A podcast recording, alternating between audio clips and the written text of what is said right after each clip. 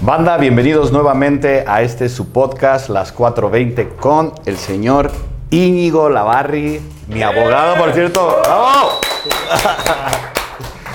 y este señor hoy nos va a hablar de leyes y mota, banda, ¿eh? Entonces, va a estar bueno. Carnalito, gracias por estar aquí, güey, No, de verdad.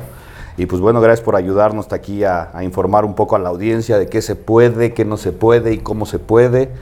Y pues hermano, aprovechando, y el, como el tiempo es corto, me voy directo. Échale. A ver, es, hay, una, hay una cosa que se dice mucho que es de los famosos 5 gramos, ¿no? ¿Tú puedes traer 5 gramos de mota en la calle y no hay pedo? La tabla general de la ley, o sea, más bien la, la- la tabla que está establecida de los psicotrópicos o de los narcóticos en la Ley General de Salud establece para cannabis, la sustancia de cannabis, que la máxima aportación permitida son 5 gramos. Esa ley lleva, digamos, con esa disposición legal muchos años y realmente si eres un consumidor sabes perfectamente que si portas la cantidad que estés portando, evidentemente abajo de los 5 gramos, es motivo de extorsiones y demás. Realmente es difícil que te lleven al Ministerio Público, pero siempre van a, a presionarte para sacar dinero, ahora sí que de esa circunstancia, Ok. a pesar de que legalmente estaría permitido. Y realmente, eh, si te pones pesado, pues te expones también a, a otro tipo de extorsiones o, O de trato, la- otro tipo de trato, ¿no? otro tipo de trato y realmente se puede agravar la, la situación. ¿no? Ok. Eh, ahora, como saben, eh, está la posibilidad de interponer, antes era el amparo, en contra de las disposiciones que prohibían en la Ley General de Salud, dentro de otras actividades la aportación. Y con ese amparo, realmente la, la resolución de ese amparo, que hoy en día ya es una denuncia por incumplimiento de la Declaratoria General de Inconstitucionalidad, que es otro procedimiento que establece la ley de amparo, ¿Y qué, ¿Pero qué es esta Declaratoria General de Inconstitucionalidad? básicamente derivado de la Declaratoria General de Inconstitucionalidad que dictó la Suprema Corte, se permite que tú puedas solicitar, es decir, se, se derogaron ciertas, o sea, ciertas eh, partes específicas de algunos artículos de la Ley General de Salud Ajá. que establecían la prohibición de poder realizar todas las actividades relacionadas para tu autoconsumo. Ok. Esto de- derivado originalmente de la jurisprudencia. ¿no? Que estableció que era inconstitucional ciertas disposiciones de la Ley General de Salud que impedías- impedían que tú pudieras realizar todas las actividades necesarias para tu autoconsumo. Ok. Básicamente se eliminaron ciertas palabras eh, para efecto de que ahora el particular, cualquier eh, ciudadano mexicano pueda solicitar una autorización a la COFEPRIS por conducto de un escrito libre para solicitar que se te expida una autorización que te otorgue pues, la posibilidad de llevar a cabo todas estas actividades, siembra, cultivo, cosecha, transformación, transportación, Ok. importación, etcétera, con sus limitantes, evidentemente. Y bueno, pues esta Declaratoria General de Inconstitucionalidad, que básicamente fue una sentencia, establece ciertos lineamientos que debe de seguir la autoridad sanitaria con para el efecto de expedir esta autorización. Ok.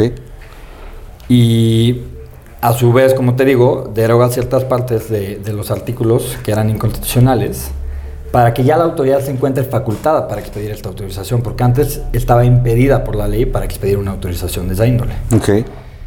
Eh, entonces, hoy en día ya la autoridad, la COFEPRIS particularmente, te puede expedir una de estas autorizaciones. Sí. La realidad es que en la práctica, a pesar de que existe esta declaratoria y de que la ley ya se los permite, la COFEPRIS se va por otras cuestiones, de forma principalmente, eh, por las cuales te sigue negando la autorización Ok. te la niega bajo argumentos como que ellos no tienen lineamientos de cómo deben de expedir estas autorizaciones. Ok. Sin embargo, la Declaratoria General de Inconstitucionalidad establece que la autoridad sanitaria, en lo que se expiden estas, estos lineamientos, esta regulación, debe de garantizar el derecho al libre desarrollo de la personalidad, lo que implica que debe de expedir estas autorizaciones. ¿Y qué lineamientos debe de utilizar? Pues los mismos que están redactados en la Declaratoria General de Inconstitucionalidad, en esa sentencia. Eh, y entonces el procedimiento, que lo que sucede es que cuando solicitas a la COFEPRIS que te expide esta autorización, te dice por diversas razones no, o no te contesta, Ok. se puede configurar una negativa ficta que es a través o sea, de 90 días que no te contesten, se considera que la autoridad te negó eh, la autorización. O eh, en su defecto puedes meter un amparo. O sea, hay diferentes eh, opciones, ¿no? Para llegar a la autorización sanitaria. Para llegar a la autorización sanitaria. El- el- la Declaratoria General de Inconstitucionalidad la metes diciéndole a los, al- a los juzgados de distrito en materia administrativa que la autoridad, al negarte esa autorización, está aplicando artículos que ya fueron declarados inconstitucionales y Ujú. por lo tanto está yendo en contravención de esta declaratoria. Ujú. Y a ese procedimiento se le llama denuncia por incumplimiento de Declaratoria General de Inconstitucionalidad. Ok. Es más rápido el procedimiento eh, para obtener la autorización sanitaria a través de la denuncia que el amparo. Sin embargo, es un procedimiento que no conocen, que no es tan, digamos, conocido. Ok. O que, al final de cuentas, esto consiguió, yo creo, inclusive dificultar más las cosas porque muchos ya no saben cuál es el camino Ok. para obtener tu autorización. O sea, tú Y- sientes que la declaratoria complicó en vez de ayudar. En cierta manera sí, porque ahora el, el caminito es otro. Ok. y muchos todavía no saben encontrar ese camino. Ok. Y, y, pues lo que es evidente es que la autoridad sanitaria, a pesar de que ya la ley lo permite, se sigue negando. Ok. Y sigue con una voluntad de, de no eh, facilitar pues estos derechos a, a los, a- a los ciudadanos, a los particulares, a pesar de que lo tienen. Y porque creo que también saben que se puede desencadenar, a final de cuentas, si fuera tan fácil como meter un escrito para solicitar tu autorización, pues realmente se podría hacer bastante sencillo, no tiene mayor ciencia ingresar ese escrito. Eh, Pero no, no sientes que el escrito quizá está de más y ya te, de- te- te señalaron que están violando tus derechos humanos al prohibírtelo. Lo que pasa es que las autorizaciones sanitarias, la figura de estas autorizaciones sanitarias tiene un porqué. Es como un registro sanitario. Un registro sanitario es la autorización sanitaria para poder producir y comercializar un medicamento. Sí. ¿Cuál es la razón de ser de una autorización sanitaria? Establecer para que el particular pueda llevar a cabo ciertas ac- actividades, en qué forma las tiene que llevar a cabo. Ok.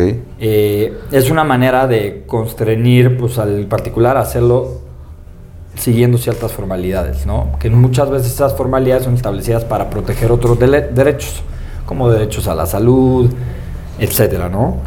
Eh, derechos de, de menores y, y ese tipo de autorizaciones es lo que facilitan, de cierta manera, que el particular siga las, las reglas o los lineamientos establecidos para tutelar todos estos derechos, para que sea un consumo que no afecte también derechos de terceros, entre otras cosas, ¿no? El problema también es que a veces pueden ser regulaciones muy restrictivas o sí, muy restrictivas, muy rigurosas, pues que entonces impiden poder llevar a cabo varias de estas actividades eh, de forma plena. Ok. Entonces es siempre buscar ahí un, un equilibrio también, ¿no? Ok.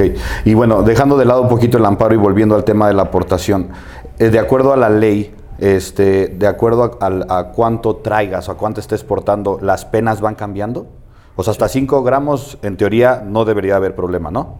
O sea, si, ¿cómo, cómo, pero de 5 hasta cuánto y Hasta después... 5 kilos. De 5 gramos hasta 5 kilos es, es lo mismo. Eh, básicamente, a partir de 5 kilos ya, este, ya se considera narcotráfico. No, no tengo el, el- el- la verdad es eh, ahorita el- la pena, a cuánto asciende, Sí. el, eh, digamos cuál es, cuántos años se está penando, la lo, lo tendría que revisar. Pero básicamente el parámetro está hasta los 5, o sea, también cometes un delito cuando son más de 5 gramos Ok. porque se presume que ya la cantidad que estás portando no es precisamente para un consumo personal, Ajá. sino que ya se está eh, utilizando para comercializarse, ¿no? Ok. Con fines de, con intenciones de comercialización, Ajá, ¿no? Exactamente, con Ok. fines de, de comercio. Simplemente a partir de ciertos montos, eh, la pena se va agravando. Ok. Entonces, básicamente son tres niveles. Hasta 5 gramos, de 5 gramos a 5 kilos. Sí. Y de 5 gramos hasta arriba ya es un pedote, ¿no? Supongo, ¿no? Ya. Sí. Y, y- y- y ahí en tu, en tu experiencia, hermano, si a ti te, no- si no cuentas con esta autorización sanitaria y te detienen con menos de 5 gramos, ¿cómo deberías de abordar a la autoridad? O sea, tu, tu- tu consejo jurídico de, para un usuario común y corriente, ¿cómo debería de hacer esta aproximación? Es complicado, ¿no? Porque a final de cuentas, si apelas ahí a tus derechos ante el, el oficial, realmente, o sea, y le dices, "Pues, yo tengo permitido, de acuerdo con la Ley General de Salud, la tabla que establece eh, los, las portaciones mínimas y máximas, más bien máximas, eh, me permite portar, vamos a decir, un churro, dos churros, tres churros, hasta 5 gramos. Pero realmente la negociación con la autoridad ahí, pues no es pareja, ¿no? Ok. Y es importante que sepan que estás informado, que Sí. inclusive pues ya la propia Ley General de Salud te permite llevar a cabo todas estas actividades sin limitación alguna, que es un tema delicado. Eh, ahorita te, te comento por qué. Porque estas autorizaciones no limitan la aportación, no limitan el número de plantas. Entonces esa ambigüedad puede resultar complicada, ¿no? Se puede prestar para bien o para mal, porque es un tema de interpretación. Eh, pero sin embargo, pues realmente se trata de buscar un poquito que entre en razón la autoridad, pero realmente ellos pueden abusar y, y extorsionarte y quererte llevar al Ministerio Público y lamentablemente en este país son actos arbitrarios en los que inclusive pues, te pueden llegar a sembrar otras cosas y nunca es bueno tampoco llegar a una confrontación importante. O si lo vas a hacer, si vas a llegar a esta confrontación en el sentido de defender tus derechos y que te vayan a remitir al Ministerio Público, pues hacerlo de la manera más eh, pacífica posible. Y ya ante el Ministerio Público, evidentemente, vas a poder generar una, una defensa a tus derechos en el sentido de demostrar pues, que no estabas tú portando más de, la, de, de lo permitido. Y si tienes tu autorización, bueno, ¿qué te digo? Ahí tienes una defensa mucho más sólida. Claro. Entonces, le- legalmente, digo, entiendo que, que una cosa es lo que debería ser y otra cosa es lo que es. Legalmente, abajo de 5 gramos no te deberían de ni siquiera remitir al Ministerio Público, ¿correcto? Exactamente. Te de- deberían de poner a disposición de un juez cívico. No. ¿Es así? ¿O ni siquiera eso? Ni siquiera eso. Ok. De un juez cívico, pues, si la estuvieras eh, consumiendo. O sea, si estuvieras, es que que sería como estar tomando alcohol en la vía pública, ¿no? Te- Si tuvieras menos de los 5 gramos. Sin embargo, la realidad de las cosas es que 5 gramos, o sea, menos de 5 gramos o más de 5 gramos, ya tienes un problema, ¿no? La autorización sanitaria de alguna manera sí te ayuda precisamente con estos temas, ¿no? La autorización sanitaria sí. Ok. Aunque les puedo decir que las autoridades inclusive todavía no tienen tanto conocimiento del tema y cuando las ven... Todavía se de onda. sorprenden, ¿no? Sí, sí, sí. Sí, se sacan de onda inclusive en los aeropuertos y demás, porque sí te permite ya, inclusive tu autorización sanitaria, eh, pues pasar marihuana por los eh, aeropuertos. Claro. ¿no? De México. Sí, nacionalmente. Sí, sí, sí. No, no, no, sí, no. Y, y como les digo, esta autorización sanitaria no tiene una limitante, no te dice puedes 5 gramos, 10 gramos, Sí, ¿no? eh, 15 gramos. Puedes traer 10 pues eso- kilos. 10 kilos es un tema de interpretación. Evidentemente, si traes 10 kilos, pues yo si soy el Ministerio Público o la autoridad, pues voy a señalar que la aportación que tienes se presume que es con actos de comercio por la cantidad que es.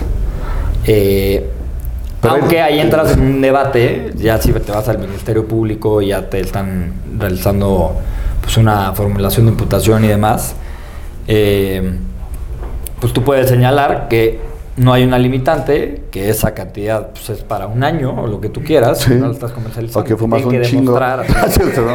Aquí hay unos Sí. que sí se los chingan, ¿eh? En un mesecito. Sí. Igual, en el- igual en el tema de cultivo de plantas, no te limitan al número de plantas, entonces si te llegan a encontrar con 30 plantas, pues se podría presumir que es con fines de comercialización, sin embargo te lo tienen que demostrar ante el eh, juez en materia penal para determinar evidentemente si tú estabas comercializando, no basta la, la presunción. Ok, sí, sí, sí. Entonces- sí, tienen que comprobarlo, ¿no? También. Oye, hermano, y bueno, otra pregunta que también es muy recurrente en este tema. ¿El CBD es legal en México, güey? El CBD Eso es- Sí, no, Ah, más el, o menos. el CBD es legal en México. Eh, el problema es que ha habido una ausencia de una regulación clara sobre el CBD. No, la Ley General de Salud en el 245 te pone en la fracción 4 y 5 todos los cannabinos, o sea, básicamente regula a partir del THC, si es más de 1% de THC o menos de 1% de THC. Y si es más de 1% de THC, requieres una autorización sanitaria. Ok. Si es menos de 1% de THC, Tú hablas la para consumir. No, yo hablo en general. Cualquier producto, la Ley General de Salud, la fracción 4 del 245, Ajá. es una fracción que no requiere de autorizaciones sanitarias. Ok. Autorizaciones sanitarias son los registros sanitarios, eh, los libros de, de control, pero particularmente enfoquémonos en, por ejemplo, dispositivos médicos y registros sanitarios, Ok. que son para eh, ciertos productos que tienen que seguir ciertos eh, lineamientos muy claros, como es el caso de los estupefacientes. eh, y para que tú puedas comercializarlo requieres de un registro sanitario. Por ejemplo, para un suplemento alimenticio Ok. no requieres una autorización sanitaria. Ok. Una consulta de clasificación nada más. Es una consulta de clasificación. Entonces, eh, cuando tú me preguntas si el CBD es legal, claro que es legal. Ok. Otra cosa es porque esta fracción 4 y 5 nos permite de manera legal utilizar el CBD inclusive sin necesidad de una autorización sanitaria. Ok. La- el problema ha sido que no ha habido un lineamiento, una regulación secundaria, no la Ley General de Salud, que es general, sino un reglamento, un- unos lineamientos que establezcan cuáles son eh, las concentraciones que deben estar permitidas en los diferentes tipos de productos. Ok. Porque, por ejemplo, el CBD es un psicoactivo. Entonces, sí, puede, sí tiene propiedades terapéuticas y sí puede ser un medicamento a partir de ciertas concentraciones. Y entonces, por ejemplo, para un suplemento alimenticio se tiene que topar en muchas ocasiones esas concentraciones eh, para que no tenga un fin entonces terapéutico como el de un, un medicamento, puesto que un suplemento alimenticio no tiene una finalidad terapéutica como tal. Claro. No te sirve para curar una enfermedad. Y no puedes hacer ni siquiera claims. Ah, sí, de eso, ¿no? Claro. De, de que esto te va a curar, ¿no? Porque no es un medicamento, no ha pasado por esas regulaciones. Entonces, solamente tienen que existir estos parámetros que no los ha habido y ante esa ambigüedad la ley, más bien la autoridad niega o obstaculiza el poder, eh, pues ahora sí que producir cualquier producto que tenga cannabinoides eh, que no sean THC y ha sido pues una industria gris, ¿no? O sea, realmente es una industria gris que pudiendo ser legal, la autoridad no ha dado margen para que empresas entren al mercado eh, de los cannabinoides que no sean THC. ¿Y por qué es importante estos parámetros? ¿no? Porque muchas veces te dice el doctor, no, pues tú necesitas tal concentración de CBD. Y de repente te encuentras un suplemento alimenticio que dice que tiene casi esa concentración y dices, ah, pues me voy a tomar dos botecitos de estos. eh, va a ser como lo que me dijo el doctor. También tiene que haber esa claridad para el consumidor y esa certeza, que no haya una publicidad tampoco engañosa. Ok. Pensar realmente si esto me lo voy a tomar, si me va a mí a servir para el padecimiento. Tiene el o no. potencial de curarte, ¿no? Sí. Entonces, por eso compro un medicamento o cierto producto que sí me puede hacer claims de que me va a servir para mi padecimiento y un suplemento alimenticio, pues me lo compro para otras razones, más nutricionales. Oye, carnal, y una pregunta. La cannabis medicinal en México ya es legal, ¿no? Ya hay un reglamento ya desde el año pasado, ¿no? ¿Por qué no se ha podido todavía poner un medicamento en una farmacia o por qué todavía no hay acceso a, a los medicamentos con cannabis? Porque no lo han visto como negocio las farmacéuticas. Básicamente. Porque no hay porque- una cultura del, del consumidor.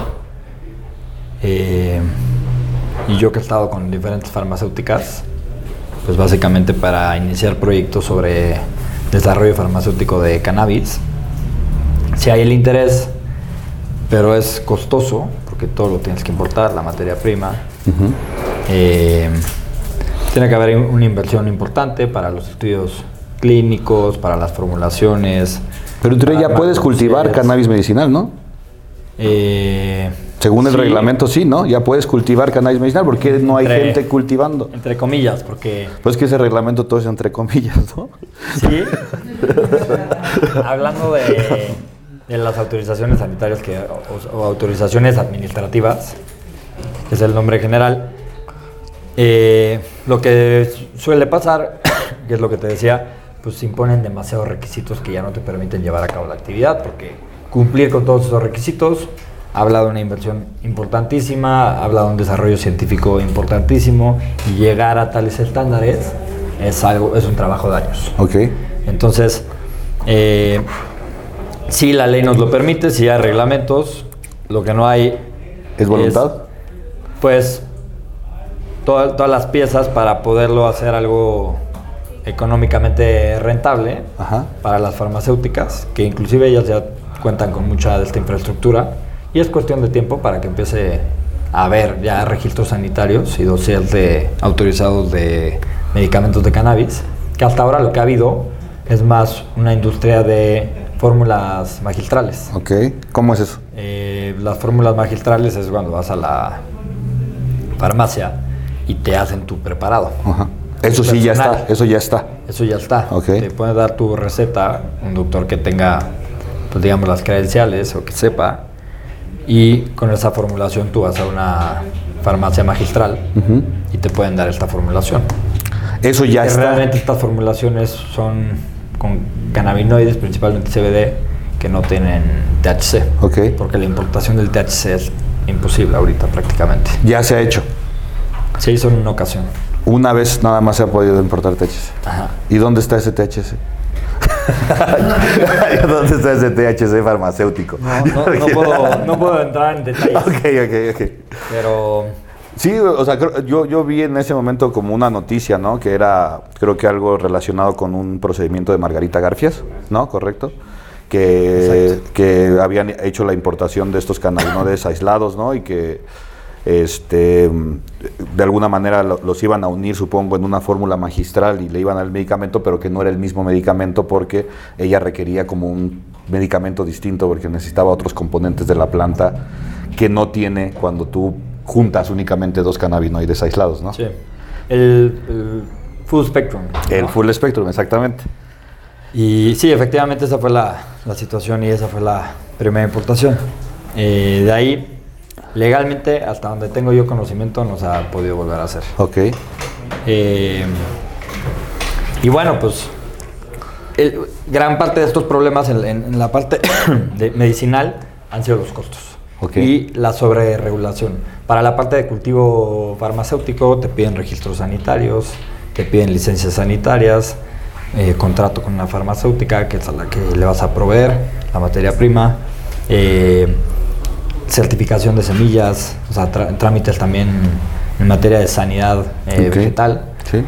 que por ejemplo la certificación de semillas es un procedimiento súper complejo que para llegar al grado de certificación, porque hay diferentes, se llama calificación el procedimiento, y el grado de certificación es un grado muy alto eh, de la semilla, que te garantiza pues, que la semilla tiene, cumple con ciertos requisitos fitosanitarios, eh, fisiológicos, quim- eh, fi- fisioquímicos, y pues básicamente llegar a esos estándares es sumamente complicado y por lo tanto pues lle- llevar a cabo de manera satisfactoria tu trámite también lo es.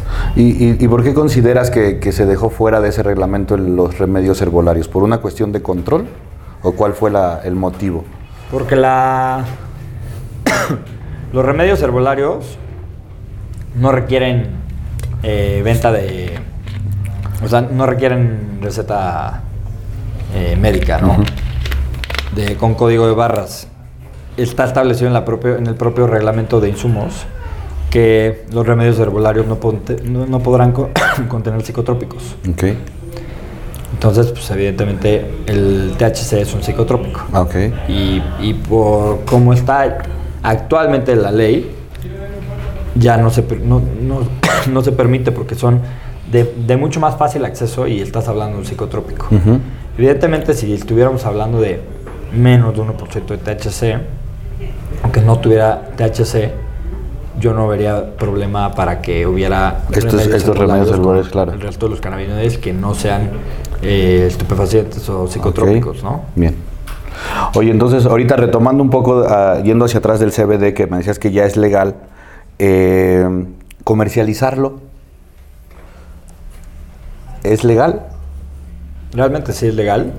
Lo que tú tienes que acreditar pues es, digamos, la trazabilidad de dónde viene la materia prima, ¿no? Ok.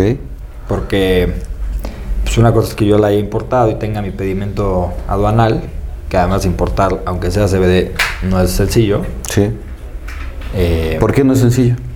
Pues porque la propia Secretaría de Economía giró en su momento un oficio para que los agentes aduanales que llevaran a cabo importaciones eh, de cannabis, sí, eh, eh, pues ahora sí que les pudieran quitar su patente, ¿no? O sea, está- hay como una... o sea, los ahí. amenazaron, güey. Pues básicamente. Sí, ok. Y pues por lo tanto, evidentemente es un tema muy delicado de tratar con un agente aduanal. Son pocos los que lo hacen y sí hay mecanismos legales para hacerlo. Ok.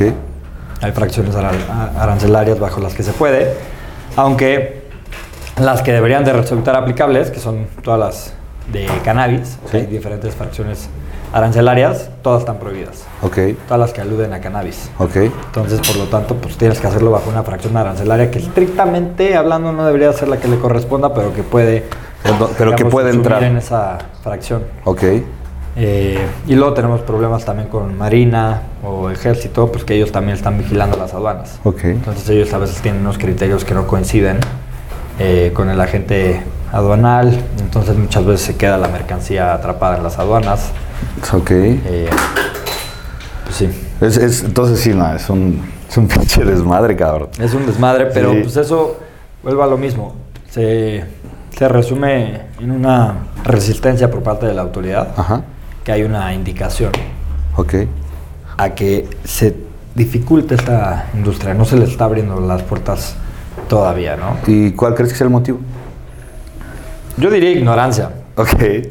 pero también hay ot- otros motivos de por medio. Ok. Eh, ¿Más económicos? Desde morales, Sí.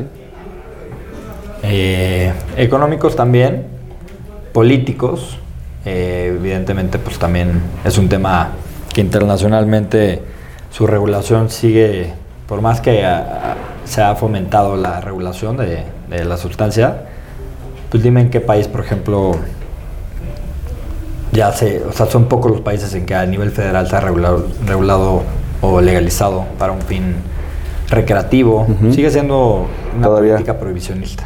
En aunque todo se el está mundo. abriendo, ¿no? Y para la mayoría de los países sigue siendo una industria sobreregulada Ujú. y muy costosa. eh, Y con disposiciones contradictorias en ocasiones, ¿no? con disposiciones contradictorias. Entonces, por ejemplo, para todo lo recreativo, pues en Estados Unidos no es eh, recreativo, no es ni siquiera farmacéutico, es, eh, es recreativo eh, a nivel este, Estatal. Sí. ¿no? Pero a nivel federal no hay ni siquiera para, para fines medicinales. ¿No? Entonces, pues tenemos a ejemplos como Canadá o Uruguay. Pero yo sí veo que inclusive puede haber influencias de internacionales para que esta regulación todavía siga frenándose, ¿no? Ok. Eh, también se dice pues que hay diferentes influencias que todavía impiden que se dé la, la regulación y pues también nuevamente ignorancia. Claro. Porque de hecho ahorita también estábamos hablando ahí con el buen Pepe de que todo lo que está aquí en México se ha logrado a través de litigios estratégicos, ¿no? A través de los famosos amparos. Hay una empresa canadiense ahorita, ¿no? Que, que recientemente hace un- unos meses ganó un amparo que les va a permitir cultivar, transformar y hacer todo para em- poder empezar a comercializar cannabis con menos de 1% de THC, ¿no? Hay una empresa que Sí. se llama Zebra Brands Ajá. que obtuvo un amparo que se acabó resolviendo en amparo en revisión en la Suprema Corte, pues que establece precisamente que ciertas disposiciones del Código Penal Federal y de la Ley General de Salud son eh, inconstitucionales al prohibir el- el- la comercialización y llevar todas las actividades necesarias para la comercialización de el cáñamo. Aunque el cáñamo está, está clasificado en la 4 y en la 5 del 245 de la Ley General de Salud. Ok. Entonces, como te decía, tú no requieres una autorización sanitaria para llevar a cabo estas actividades. Ok. El Código Penal Federal, en el artículo 193, establece cuáles son los narcóticos que se encuentran las actividades relacionadas con estos narcóticos que se encuentran eh, penadas o sancionadas. Eh, y dentro de ellos te establece las fracciones 1, 2 y 3, dejando fuera la 4 y la 5. Lo que implica que tú puedes llevar a cabo las actividades relacionadas a estos estupefacientes sin que eso implique la comisión de una conducta ilícita o que requiera inclusive de autorización sanitaria y que las disposiciones que impidan este comercio o la actividad, porque lo que se dice a diferencia, por ejemplo, de los amparos de autocultivo, es que aquí lo que se está vulnerando es el derecho a, la libertad de trabajo o de comercio. Y esto es porque precisamente el cáñamo no es un psicotrópico, no representa un riesgo para la salud y entonces no, no persigue la prohibición un fin lícito.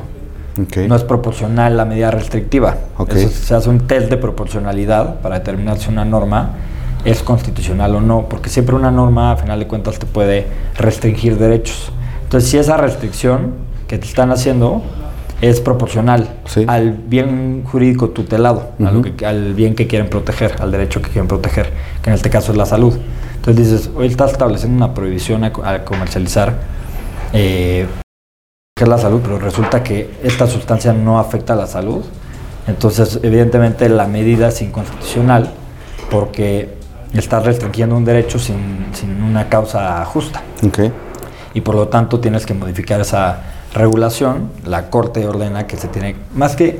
Sí, sí. Es, se volvió jurisprudencia, se, se resolvió como precedente relevante.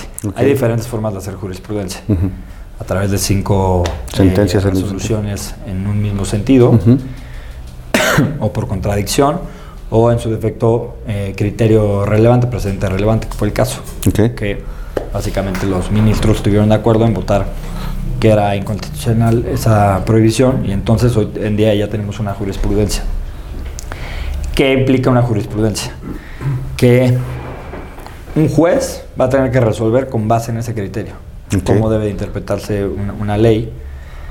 Y entonces, porque si tú vas y metes tu autorización, no porque haya una jurisprudencia ya te la, te la van a dar. Okay. La van a negar porque dicen la ley, a mí me dice que no. Okay. Y entonces tú te vas a ir con un juez, y dices, oye, juez, me está violando mis derechos. El juez va a decir, ah, pues ya dijeron que sí, ya hay un precedente, es una jurisprudencia y me obliga a mí. Entonces te voy a decir a tu autoridad que tú estás mal y le tienes que dar la autorización. Ok. Entonces ya, digamos, se pueden sumar más empresas a esto y empezar a crear una industria pues del cáñamo, ¿no? Que, hay una diferencia legal entre lo que es el cáñamo y la marihuana, legal, digo, todos entendemos que la diferencia básicamente es el porcentaje de THC, ¿no? Lo que hace que una cosa sea una, una cosa marihuana y la otra sea cáñamo. Pero legalmente hay algo que te lo diferencie. no. Eh, en la exposición de motivos, cuando se reformó el 245, sí se habla de cáñamo. el Congreso, los diputados y los senadores, cuando reformaron en 2017 esta ley, dijeron, vamos a poner el cáñamo en la 4 y en la 5 para diferenciarlo de sus propiedades psicotrópicas y que se pueda explotar dicha planta. es la única mención en la ley que habla de cáñamo. Bueno, también tenemos las fracciones arancelarias. Hay fracciones arancelarias, ¿no? arancelarias de cáñamo. y, porque la semilla de cáñamo sí se puede importar y comercializar cuando es alimento, ¿no? Exacto. Pero para, para sembrar, no. También cuando es eh, cuerda, ¿no? Ok. Fibra. Fibra. Ah, ok. En fibra. Perfecto. Oye, hermano, ya lo que he visto mucho últimamente, los famosos clubes canábicos, ¿ya se pueden hacer? O sea, ¿ya, ya hay una figura legal que te permite hacer esto? Sí, pero hay una línea muy delgada. Ok. Que digo yo que he conocido algunos clubes, no la cumplen. ¿Y cuál es esa? No puede haber comercialización. Ok. ¿La disfrazan con membresías? Pero bastante deficiente en muchas ocasiones o inclusive no tienen autorizaciones sanitarias. Ok. ¿no? Y entonces a veces mucho es más la portada y te dicen sí, tu autorización y sí, podemos y, en la práctica la verdad es que no. Eh, sí se puede, se puede hacer una asociación civil. Pero hay límite de asociados, ¿no? No, no hay. No, hay, ok. Porque es un derecho humano, que es la libertad de asociación, que está contemplado en la Constitución. Entonces, eh, como decía Pepe hace un rato, al final de cuentas, sí puede haber posteriormente, cuando haya una ley eh, general, federal, que regule el uso recreativo de la cannabis, pueden intentar restringir esta libertad de asociación. Pero si tú ya tenías constituidos tus derechos, posteriormente no pueden ellos restringir esa libertad de asociación. Ok. Son derechos que ya tenías adquiridos. Eh, no quiere decir que no puedan ellos establecer limitantes a estas asociaciones en una ley para alguien que vaya apenas a entrar. Es decir, soy de la idea, efectivamente, que si hoy en día tú te constituyes y tienes una asociación con más personas, llegada la hora en la que quieran restringir esa libertad de asociación, te puedes amparar en contra de esa eh, disposición a través de un amparo por inconstitucionalidad de ley y lograr la inconstitucionalidad de esa disposición para que a ti no te aplique. Ok. Entonces, ¿las personas morales pueden obtener estas autorizaciones sanitarias? O sea, tú haces la asociación y esa asociación tramita la autorización sanitaria para que todas las personas... No. son individuales. Ok, Cada asociado debe tener su autorización sanitaria. ok. Haces una asociación civil sin fines de lucro que tenga diferentes objetos sociales enfocados al consumo de la planta y se hacen aportaciones a la asociación para el mantenimiento de la misma. Ok. Sin entrar en, bueno, pues en, en algunos detalles es importante entender que pues en esa asociación si va a consumir un tercero, pues ese tercero no, a menos que tuviera su autorización, no podría estar, estrictamente hablando, ¿no? Sí. No podría estar consumiendo en esa asociación. Yo he visto clubes en los que vas sin ser asociado y estás consumiendo ahí y te venden ahí, cosa que no podrían estar haciendo. Inclusive en la asociación no te podría estar vendiendo la planta, sino que es más bien tu planta, Ok. ¿no? Este, se tienen que hacer reglamentos internos. eh, para los trabajadores tiene que haber ca- cartas responsivas. Si va a haber un tercero que ingrese, tienen que otorgar su consentimiento de que van a estar fumando en su presencia. Las, las autorizaciones sanitarias establecen lineamientos muy claros que se deben de seguir, ¿no? Ok. Que no puede haber ni siquiera un suministro aún gratu- gratuito. Sí. Eh, no puede haber comercialización. No puedes afectar a terceros que no hayan otorgado su consentimiento. Mujeres embarazadas, menores de edad. Sí. Entonces tienes que cuidar todo ese tipo de disposiciones. Luego algo que tienes que revisar, evidentemente, es un tema pues, de uso de suelo. ¿no? Si el lugar en, en el establecimiento en el que estás llevando a cabo esa actividad lo permite. Ok. Eh, y pues se pueden empezar a generar figuras interesantes. Pero sí se puede, o sea, ya, lucrativas ya se más lucrativo. Ok, bien. que coincidan con, con esta asociación que no va a ser lucrativa estrictamente hablando. Ok. Pero es algo, un ejercicio muy interesante porque sí se puede empezar a generar una cultura de consumo eh, y de lugares de consumo en los que haya más información, este, pues mejor calidad y que eso a final de cuentas es lo que va a generar una industria, una industria también con conocimiento, ¿no? Eh, una, una- una duda que yo tengo personalmente es porque pues, dentro de estas autorizaciones sanitarias de- para autoconsumo viene la parte del cultivo, pero habemos unos cuantos, bastantes, que pues, no tenemos idea ¿no? de- del cultivo y a veces también pues, requiere cierta pericia, paciencia y cosas. ¿no? Entonces, ¿tú puedes pagarle a un tercero para que te cultive? Estás hablando de las, de las individuales, ¿no? De las individuales. O sea, yo puedo contratar a alguien para que, no sé, a lo mejor rentar un lugar, poner ahí mis plantas y pagarle a alguien para que esté en ese lugar cuidándomelas. Y eso es una figura legal, por así decirlo. La verdad está muy complicado porque, pues estrictamente hablando, el, el cultivador, el grower, pues no puede llevar a cabo una actividad de siembra, cultivo, cosecha que tenga un fin de comercialización. ¿No? Y, y No la voy a comercializar. No, no, no. Pero él está obteniendo una ganancia de esa actividad, de la siembra. Ok. Y pues eso está penado por el Código Penal Federal. Él no está vendiendo mota, él está haciendo una actividad de granjero, Está vendiendo un servicio. un servicio. Es una línea muy delgada. Sí.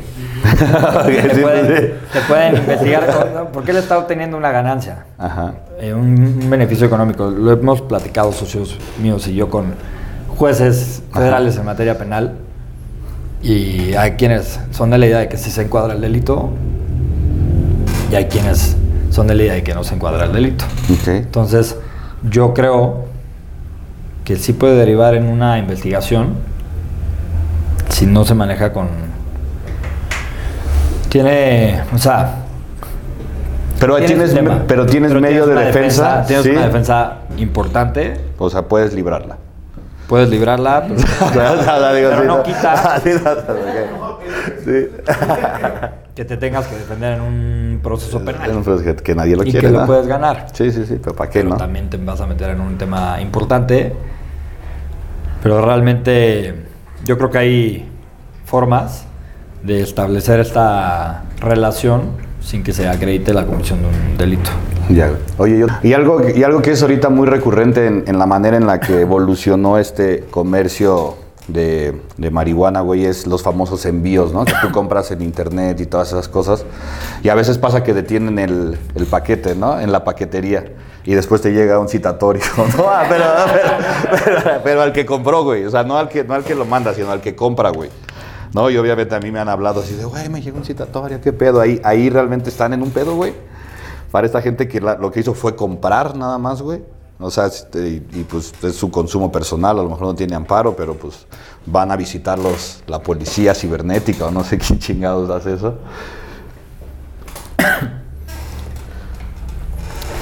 Pues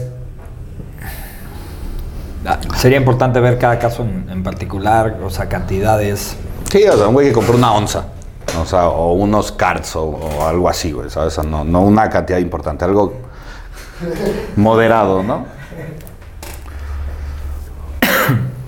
Pues sí, o sea, si pudiera haber una investigación que realmente creo que puedes solucionar. En lo, en lo personal, no me ha llegado ningún asunto así. Este. Que, que he escuchado de esos casos. Sí.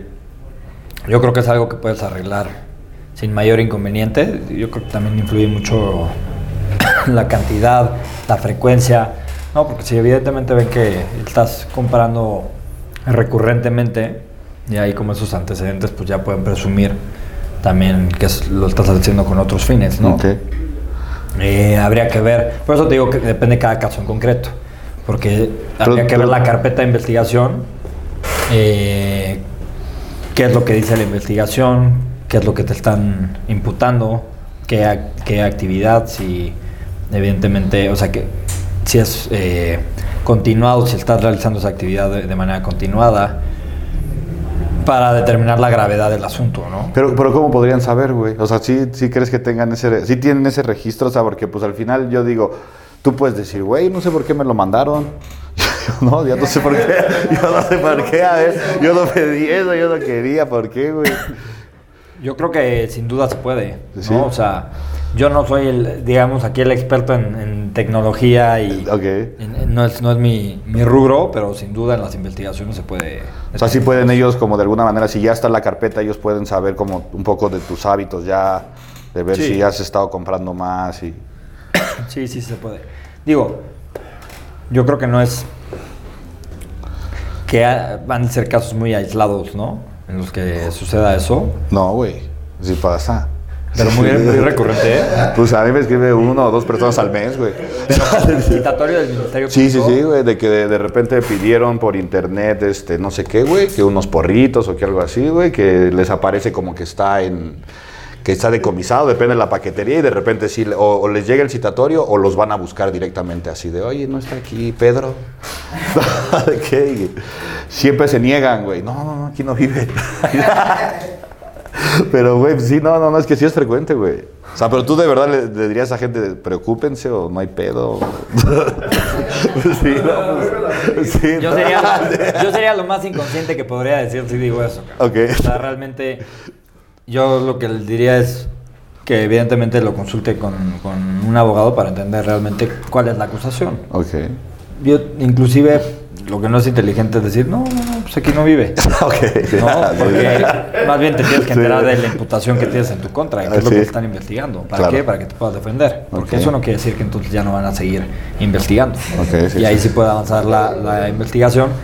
digo, no quiero generalizar, pero realmente no veo al Ministerio Público esmerándose mucho por agarrar a un güey que compró 30 gramos de marihuana, porque es un caso irrelevante y tienen 30 mil. Sí. Pero tampoco puedo decir yo que no se preocupen y lo más importante, por eso yo prefiero dar una opinión de, tendría que ver el caso para entender la gravedad.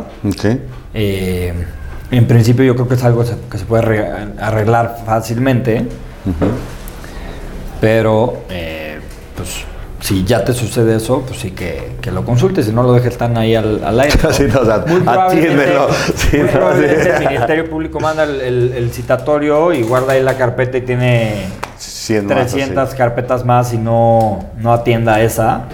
eh, y no va a ser un tema relevante para la fiscalía. Sin embargo, tampoco tú, siendo la persona que te están citando y sobre todo ver en qué calidad te están citando, eh, pues para que cuando menos te enteres de, de la, de la imputación y, y te puedas defender y, y cuidar ese tema. ¿Comprar mote es ilegal? Pues, eh, como tal, yo te diría que comprar todas las. O sea, si tú no tienes una autorización sanitaria, sí te pueden iniciar una investigación criminal. ¿Pero qué sería por posesión o...? Pues es que tanto la posesión como la transportación, eh, como todas las actividades relacionadas al autoconsumo, siempre y cuando no cuentes con una autorización sanitaria. No, no, no, pero prefiero, tú ya tienes una autorización sanitaria, pero dentro de todas las actividades que tú tienes autorizadas no está la compra. O sea, para esas personas que cuentan con esta autorización, comprar sigue siendo delito. Pues no. eh, o sea, yo te diría, no viéndolo. Siempre hay un, un tema de interpretación, ¿no? De que te puedan iniciar una carpeta porque hay actos arbitrarios, precisamente tú por eso te defiendes. Para decir lo que tú estás haciendo autoridad es arbitrario, que no hay un delito, no hay una comisión eh, de alguna conducta típica y no me aplica porque yo tengo mi autorización. Pero la realidad de las cosas es que eso no im- implica que no pueda suceder, que no te vayan a iniciar una in- investigación bajo la hipótesis de y dónde compraste esto y demás, pero la realidad de las cosas es que con una autorización sanitaria yo no, yo creo que hay una defensa sólida en el sentido de que no hay una conducta típica. Ok. Hermanito, pues muchas gracias por tu tiempo, cabrón. Se pasó de volada, güey. Gracias, creo que hay mucho valor aquí. Y nada más para cerrar, güey, te quería pedir si les puedes dar un consejo, güey. Ya te torcieron en la calle con mota. ¿Qué tienen que hacer? Consejo de abogado, güey. ¿no? O sea, a ver, a ver, a ver. Consejo de lawyer, a ver. De abogado canábico aparte, cabrón. Pues sí, Ahí está, a ver. o sea, mi la verdad es que se, se vuelve ahí un tema complejo, porque evidentemente sabemos la corrupción que existe en, en este país y qué es lo que quiere un policía. Y lamentablemente muchas veces el camino más fácil es acceder a esa corrupción y darles una lana. Ok. Sin embargo, pues si hablamos de un tema de ética, pues es aventarte el, el round defendiendo tus derechos, tu portación permitida, pues yo invitaría más bien a todos a que intenten en el procedimiento de la denuncia de- declaratoria, hay formatos para meter tu escrito, el procedimiento, pues no es tan complejo si requiere un seguimiento, pero pues ese es el, el verdadero camino, ¿no? Tratarle a través de alguna asociación y demás poder eh, llevar a cabo estos procedimientos para poderlo hacer de manera eh, legal. Y, y bueno, pues si no tienes esa autorización, que la mayoría no la tiene, porque pues no es tampoco de tan fácil el acceso, pues sí tener tus precauciones, evidentemente, en la aportación y, y en el consumo. Y si ya te encuentras o sea, ante esa situación, tratar de hacer entrar al, policía en razón de que inclusive pues ya la legislación te permite obtener estas autorizaciones sanitarias y pues la aportación que está permitida por la Ley General de Salud. Sin embargo, pues en muchas ocasiones los policías eh, se aprovechan de estas situaciones para extorsionarte y pues, le podrías decir que te lleva al Ministerio Público. Eh, pero pues llevarte al Ministerio Público puede también complicar un poquito la, la situación y podrías también defenderte ante el Ministerio Público alegando que no tienes más de la aportación permitida y con un abogado pues no tendrías eh, mayor problema, pero pues evidentemente es involucrarte en un proceso más complejo. Okay, y ellos tienen conocimiento de esa situación, entonces algo que les puedo recomendar es marquen a algún abogado de su confianza. Ahorita les dejamos aquí el teléfono del Íñigo también. y, los pueda asesorar en esa situación en particular. Y, y una pregunta, Serván. Entonces, ¿tú consideras que legalmente existe una mayor protección al consumidor que no cuenta con una autorización sanitaria después de la Declaratoria General de Inconstitucionalidad o realmente es lo mismo, güey? O, yo, o tú, por ejemplo, si tú te agarran en este supuesto donde tú estás portando más de los 5 gramos, ¿no? Y, este, y, te ponen a disposición del Ministerio Público, ¿esta Declaratoria General de Inconstitucionalidad te sirve como un medio de defensa ante un procedimiento penal? Aunque tú no cuentes con dicha autorización. definitivamente te sirve eh, como un mecanismo de, defensa, como podrías impugnar inclusive de inconstitucionales eh, disposiciones del Código Penal Federal eh, por las cuales te estén iniciando el, procedimiento con base en esta declaratoria. Aunque la realidad de las cosas es que ya han habido precedentes en, en la Corte y en los tribunales colegiados en el sentido de que, pues sí es una conducta típica si no cuentas con la autorización sanitaria. El Código Penal Federal te establece, por ejemplo, que puedes llevar las actividades de siembra, cultivo, cosecha, mediante autorización de la Secretaría de Salud para fines eh, medicinales y de investigación científica, que ya se, modificó, pero se requiere la autorización de la Secretaría de Salud. Entonces, ¿qué quiere decir? Que si tú estás llevando a cabo esas actividades sin autorización es delito.